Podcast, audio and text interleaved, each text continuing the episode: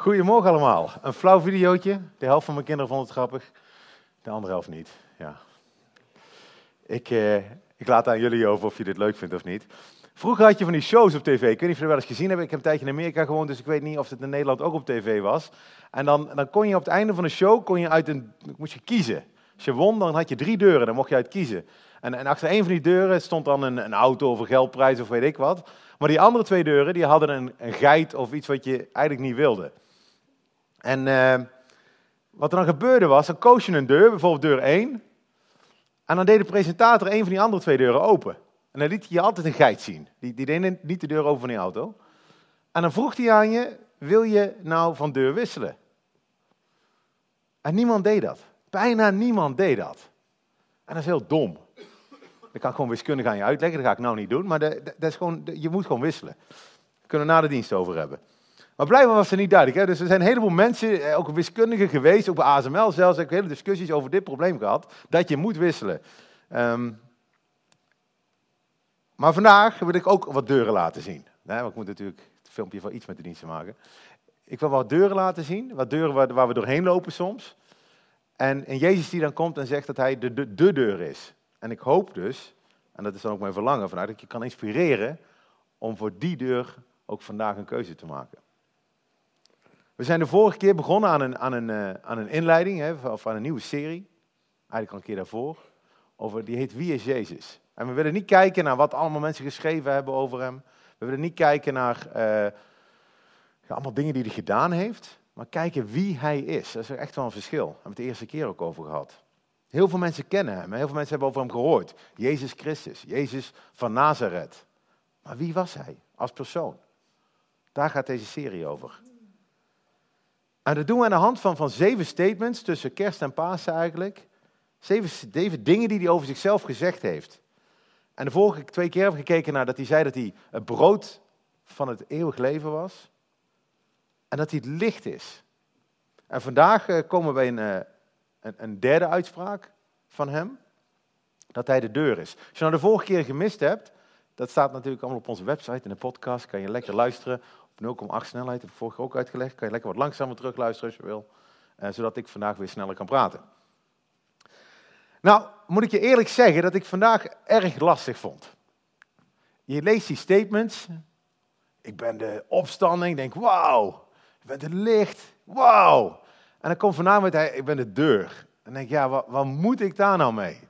Wie zegt nou van zichzelf dat hij een deur is? Dat vind ik, Jezus de deur. En dan, maar hoe meer ik de afgelopen weken over nagedacht heb, hoe meer ik iets enthousiaster geworden ben, toch wel over dit thema.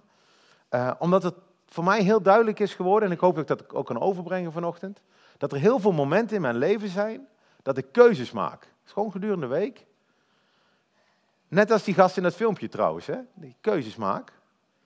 En ik kan soms deur 1 openen of soms deur 2. En, en die deuren leiden tot iets anders. En de vraag is welke deur kies ik? En, is, is, die, is mijn motivatie, ben ik daar consistent in? Ik zeg wel dat ik in Jezus geloof, ik zeg wel dat ik enthousiast ben, anders zou ik hier niet staan. Maar kloppen de keuzes in mijn leven en de dingen die ik over mezelf denk, met wat ik uh, uitspreek? Nou, ik hoop dat je dat vandaag een beetje kan toepassen op je eigen leven. En ook dat je de komende week, we erover na gaan denken, dat je, dat je momenten tegenkomt dat je denkt, hé, hey, ik, ik geloof dit. Of ik denk dat ik dit geloof.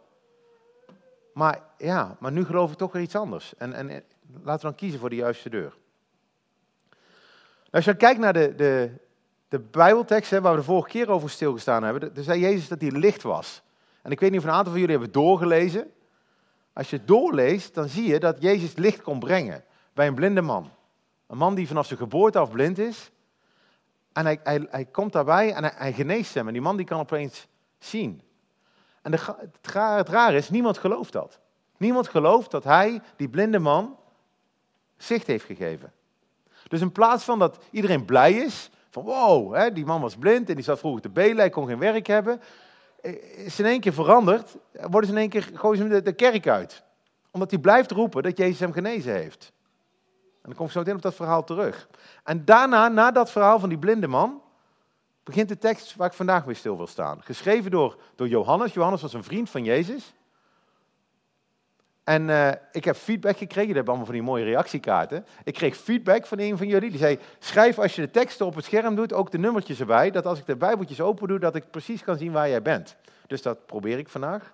Uh, staat ook in je, in, je, in je blaadje, in je programma staan de, de teksten. We lezen vandaag uit uh, Johannes 10.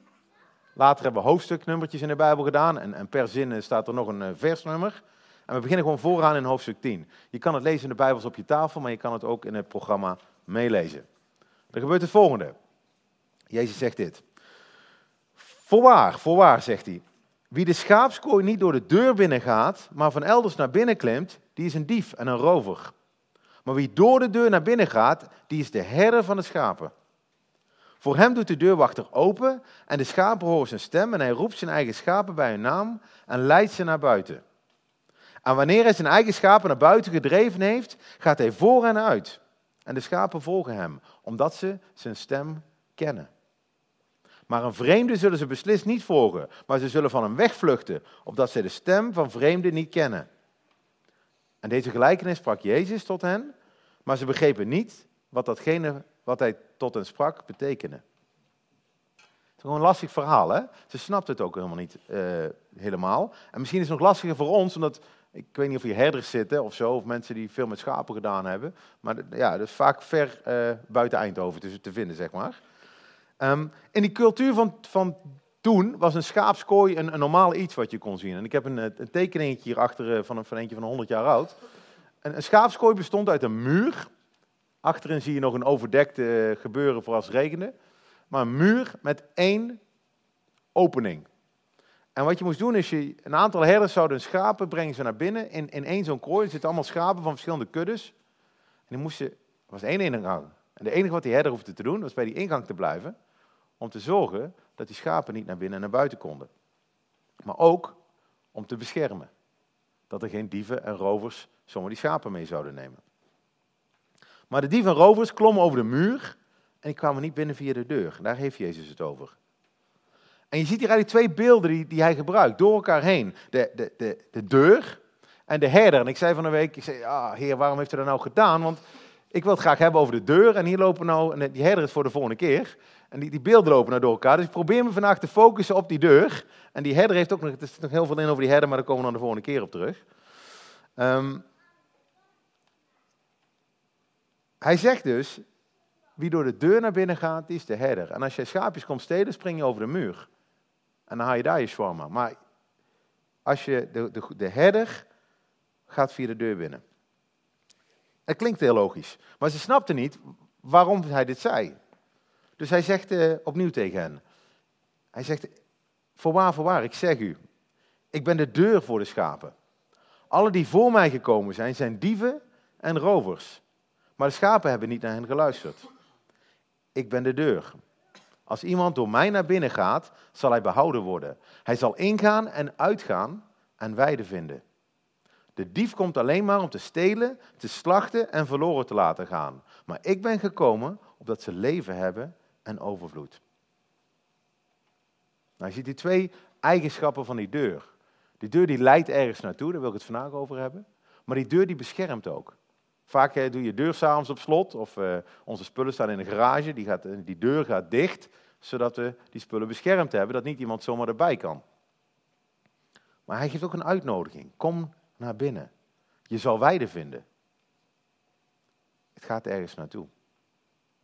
En hij zegt dat er anderen zijn, andere mensen, andere dingen misschien zelfs, maar in dit geval ook andere mensen, die zich voordoen als een deur, maar eigenlijk dieven en rovers zijn. Die zijn gekomen om te stelen, te slachten en te verloren te laten gaan.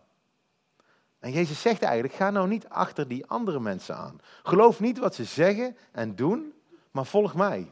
Ik ben gekomen zodat je leven hebt. Het, het eeuwige leven. Het Zoe-leven waar we de eerste keer over hadden. Leven in overvloed.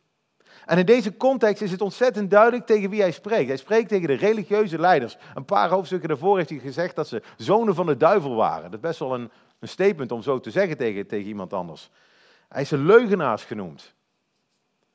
En nadat ze die, die, die blinde man uit de synagoge hebben geworpen, zegt hij hier, jullie, zijn, jullie stelen, jullie slachten, jullie laten mensen verloren gaan. Maar het is niet alleen een statement tegen die religieuze leiders. Het is ook een uitnodiging aan ons. Een oproep aan ons allemaal om niet te luisteren naar al de mooie praatjes van allerlei opties en allerlei mensen om ons heen, maar slechts te luisteren naar de stem van Jezus. En om alleen binnen te gaan via Hem. En ik wil eigenlijk aan de hand van het verhaal van de blinde man, dat net hiervoor afspeelde, laten zien dat wij ook heel vaak uh, rare keuzes maken in ons leven. Of keuzes die niet overeenkomen met wat God zegt. En soms doen we dat, denk ik, heel onbewust. Als ik de afgelopen weken kijk in mijn leven, dat ik hiermee bezig ben, denk ik, oh, ja, nu kies ik voor die deur. En waarom doe ik dat eigenlijk? Waarom vind ik het zo belangrijk wat mensen van mij denken? Waarom vind ik, want ik weet beter. En mijn hoop vanochtend is dat wij Jezus zullen zien voor wie hij is. En dat we de deur in ons leven leren herkennen. En dat we dan zullen kiezen. Kiezen voor de enige deur die leidt tot vrijheid. Nou, de grappige ding aan, aan het hoofdstuk van de blinde man, waar we nu naartoe gaan, is dat de blinde man de enige is die echt ziet. Eigenlijk zijn de andere mensen verblind. We hebben het soms over een geestelijke blindheid. Nou, de, de andere mensen in het hoofdstuk zijn redelijk geestelijk blind. De blinde man heeft het scherpst in de gaten wat er allemaal gebeurt. En hij kiest de juiste deur. De deur die tot leven leidt, de deur die tot overvloed leidt. En andere mensen in het verhaal, en daar horen wij denk ik ook bij, die lopen tegen de deur aan. De eerste deur die we zo meteen gaan tegenkomen in dit verhaal, is de deur van karma. En ik weet niet of je weet wat karma is. Maar karma is de gedachte dat alles wat je overkomt je eigen schuld is. Dat, dat alles een, een reactie is op een actie die je zelf ooit gedaan heeft. In sommige religies is karma zelfs een gevolg van iets wat je in een vorig leven gedaan hebt. Heel vervelend, zeggen ze dan. In jouw vorig leven heb je iets fout gedaan en daardoor ben je nou een, een worm geworden. Ja, dat, dat kan. Um, maar stiekem zit die karma-gedachte in heel veel wat we geloven. Dus laten we lezen en dan, dan zien wat hier gebeurt. Jezus eh, liep, loopt met zijn vrienden en in het voorbijgaan zag hij iemand die blind was vanaf de geboorte. En zijn discipelen vragen hem, rabbi, dat betekent leraar, wie heeft er gezondigd? Wie heeft er gezondigd? Hij of zijn ouders, dat hij blind geboren zou worden? Jezus, zei, Jezus antwoordde, hij heeft niet gezondigd, dus zijn ouders ook niet. Maar dit is gebeurd, opdat de werken van God in hem geopenbaard zouden worden. De eerste vraag die opkomt bij de vrienden van Jezus, die hem al een tijdje kennen, die al een paar jaar met hem meelopen. Ze zien een blinde man en ze vragen aan hem, ja, waarom is dat? Waarom is deze meneer blind? Heeft hij iets fout gedaan? Is het straf? Hebben zijn ouders iets fout gedaan en heeft hij daardoor een straf gekregen? Als je het over lijden hebt, denken we dat vaak. Dat je het zelf verdient. Hoe vaak zeg je niet tegen jezelf, of voor een ander misschien zelfs, wat, wat heb ik gedaan dat ik dit verdien? Dat me dit overkomt? Jezus zegt dit tegen zijn vrienden, zo werkt dit niet bij God. Zo zit God niet in elkaar. Hij heeft helemaal niks gedaan waardoor dat hij dit verdient. Maar hoe zit dat bij ons? Wat geloof jij hierover? Wat geloof ik? Geloof jij dat als jij goede dingen doet, dat je ook goede dingen krijgt? Geloof je dat God meer houdt van de brave mensen hier dan van jou? Of omgekeerd, als het niet zo goed met je gaat, geloof jij dan dat God nog net zoveel van je houdt? Geloof je dat je nog net zo, stap je dan nog net zo gemakkelijk naar God toe? Kom je dan nog net zo gemakkelijk naar de kerk? Praat je dan nog net zo gemakkelijk met mensen daarover? Vaak verstoppen we onszelf. Omdat we ergens, misschien onbewust, kiezen voor die deur van karma. Ergens geloven we dat we krijgen wat we verdienen. En hoe reageer jij als jij niet krijgt wat je wel meent te verdienen? Oh, dat is zo vaak bij mij. Dat is zo vaak. Als ik door de regen, en het is nou sneeuwt nou, maar als ik op de fiets ochtends door de regen moet naar mijn werk, denk ik, heer, Kom op, u kunt het toch laten stoppen. En, en ik verdien dit toch niet dat ik nou kleddernat geregend word? Dat is karma, hè? Dat ik denk dat ik verdien dat ik droog blijf op weg naar mijn werk. Hoe reageer jij als een ander, een, een lelijk iemand, een dik iemand, een onvriendelijk iemand, plotseling in een relatie komt, terwijl jij al jaren op zoek bent naar een partner? En jij toch veel aardiger bent, toch? En veel knapper. Dat klopt toch niet? Hoe reageer jij als een collega een promotie krijgt terwijl jij degene was die zo hard werkte? En de kwaliteit van jouw werk ook veel beter is dan die van die collega. Hoe, hoe reageer jij als vrienden van je plotseling allemaal geld gaan uitgeven aan onzinnige dingen? Dan denk je toch van, oh, had ik dat geld maar. Want ik weet, ik zou er veel verstandige dingen mee doen. Het zijn allemaal gedachten die met het idee van karma te maken hebben. Dat we vinden dat wat we verdienen, iets verdienen op grond van wat we doen. En Jezus maakt daar korte metten mee hier. Hij zegt, het gaat niet om wat die man gedaan heeft. Het gaat niet om zijn ouders. Het gaat om God. En het gaat niet over wat jij of ik gedaan hebben. Het gaat om wat God doet. Jezus laat een betere deur zien. De deur van het karakter van God. De deur die, waarvan hij zelf zegt, een hoofdstuk later, dat hij het zelf is. En in dit geval is dat de deur van genade. Dat God van je houdt, niet op grond van wat je gedaan hebt, maar op grond van wat Jezus voor jou gedaan heeft. En dat je op ieder moment via Jezus naar binnen kunt stappen, naar God toe kan gaan. Niet omdat jij zo geweldig bent, niet omdat je alles op orde hebt, maar omdat God zo geweldig is. Weet je, genade is dat je niet krijgt wat je wel verdient. Namelijk slechte dingen als je slechte dingen doet. En wel krijgt wat je niet verdient. Eeuwig leven met God, dat verdient niemand hier. En toch krijg je het als cadeau van God als je door de deur wandelt. Bono, een van mijn uh, helden op deze wereld, de zanger van U2, die zei het volgende. In een heel mooi boek dat ik thuis heb liggen. En ik heb het vertaald uit Engels, dus je moet me verontschuldigen voor, uh, voor de vertaling. Hij zegt, karma staat heel centraal in onze wereld. Daar ben ik zeker van. Tegelijkertijd komt het idee van genade. Genade overstijgt reden en logica. Liefde onderbreekt de consequenties van onze acties, wat voor mij heel goed nieuws is, omdat ik heel veel domme dingen heb gedaan. Goed zelfkennis.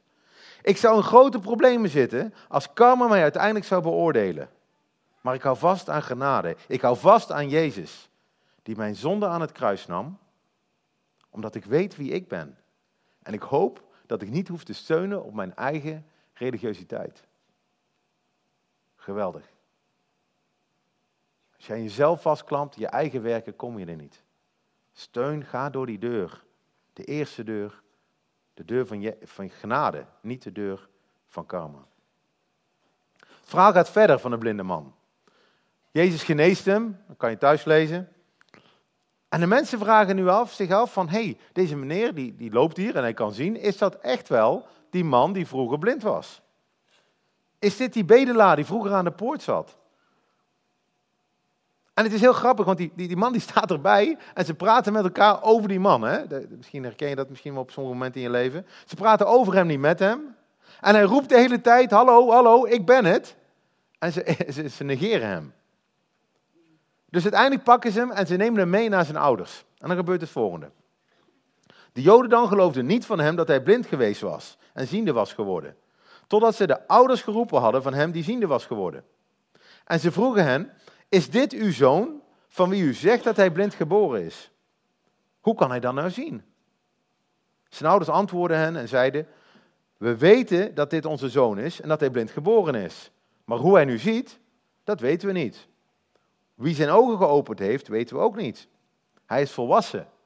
Vraag het aan hemzelf. Hij zal voor zichzelf spreken. Heel slim. Waarom zeiden ze dat? Dit zeiden zijn ouders omdat ze bevreesd waren voor de Joden. Want de Joden waren al overeengekomen dat als iemand zou beleiden dat hij de Christus was, Jezus, dat die man uit de synagoge geworpen zou worden. En daarom zeiden zijn ouders, hij is volwassen, vraag het hem zelf. De ouders zeggen eigenlijk, wij gaan het niet vertellen, want wij zijn bang voor de consequenties. Wij zijn bang voor wat andere mensen zullen zeggen als wij zeggen dat Jezus hem genezen heeft. Dit is de deur van goedkeuring, de tweede deur vandaag. Ik loop liever door de deur van goedkeuring van mensen, omdat het een makkelijkere deur is dan dat ik door de deur van Jezus loop. Want wat zullen mensen denken als ik door de deur van Jezus loop? Jezus zegt ergens anders, een paar hoofdstukken verder, zegt hij, ze hadden de eer van mensen meer lief dan de eer van God. Dit is kei lastig. Goedkeuring zit zo diep in ons. Als mensen mij morgen op mijn werk vragen waar ik vandaag geweest ben, wat zeg je dan? Heb je het dan over de kerk of heb je het dan over je middagactiviteiten? Hoe vertel je aan iets, mensen om je heen, aan je vrienden, dat je op zoek bent naar God? Of dat je gelooft dat er een God is? Hoe reageer je als er een uh, artikel in de krant staat, zoals afgelopen week? Religieuze mensen zijn dommer, stond er in de krant. Hmm. Maak jij je zorgen over wat mensen van jou vinden als ze dit lezen?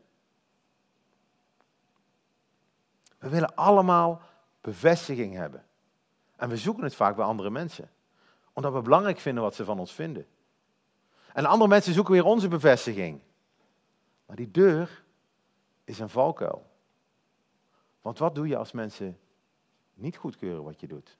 Wat doet het met je als je geen likes krijgt op je Snapchat, op je Facebook? En hoe ga je ervoor zorgen dat je iedere keer wel die likes krijgt? Hoe ga je die goedkeuring vragen? En wat doe je als mensen er echt achter komen wie je bent? De deur van goedkeuring leidt altijd tot frustratie, teleurstelling en kei en kei en keihard werken. Om maar die voldoening te krijgen. Jezus houdt ons een andere deur voor. Opnieuw het krachten van God. zijn liefde, de deur van liefde. God houdt van je zoals je bent.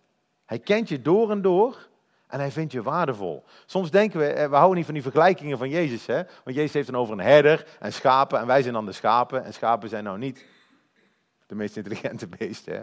Dus misschien wist Jezus dit 2000 jaar geleden al. Um, maar schapen waren wel waardevolle beesten. Super waardevolle beesten. En uiteindelijk vindt Jezus jou zo waardevol dat hij zijn leven voor jou heeft neergelegd. Zo waardevol ben je. God noemt, je, noemt zichzelf vader. En jij en ik mogen zijn kinderen zijn. Als je dat realiseert, dat er een hemelse vader is, dan heb je het applaus van mensen niet nodig. Dan heb je geen likes of hartjes of weet ik wat nodig op social media. Wat je nodig hebt, is te weten, niet alleen met je verstand, maar met je hart, dat God van je houdt. Jou waardevol vindt. Je papa wil zijn. Ga niet binnen in deze deur van goedkeuring. Maar kom naar Jezus. De deur die van je houdt. De deur die jou uiteindelijk gemaakt heeft. Daar gaan we straks over zingen. En de derde deur in, in het verhaal is nu de reactie van de religieuze mensen. Het is de deur van trots. De religieuze mensen stellen allemaal vragen aan die blinde man. Hoe zijn jouw ogen geopend? Wie heeft dit gedaan? Hoe, hoe kan het toch? En, en op de Sabbat, op de Sabbat mag niemand iets doen. Dat kan toch helemaal niet van God komen?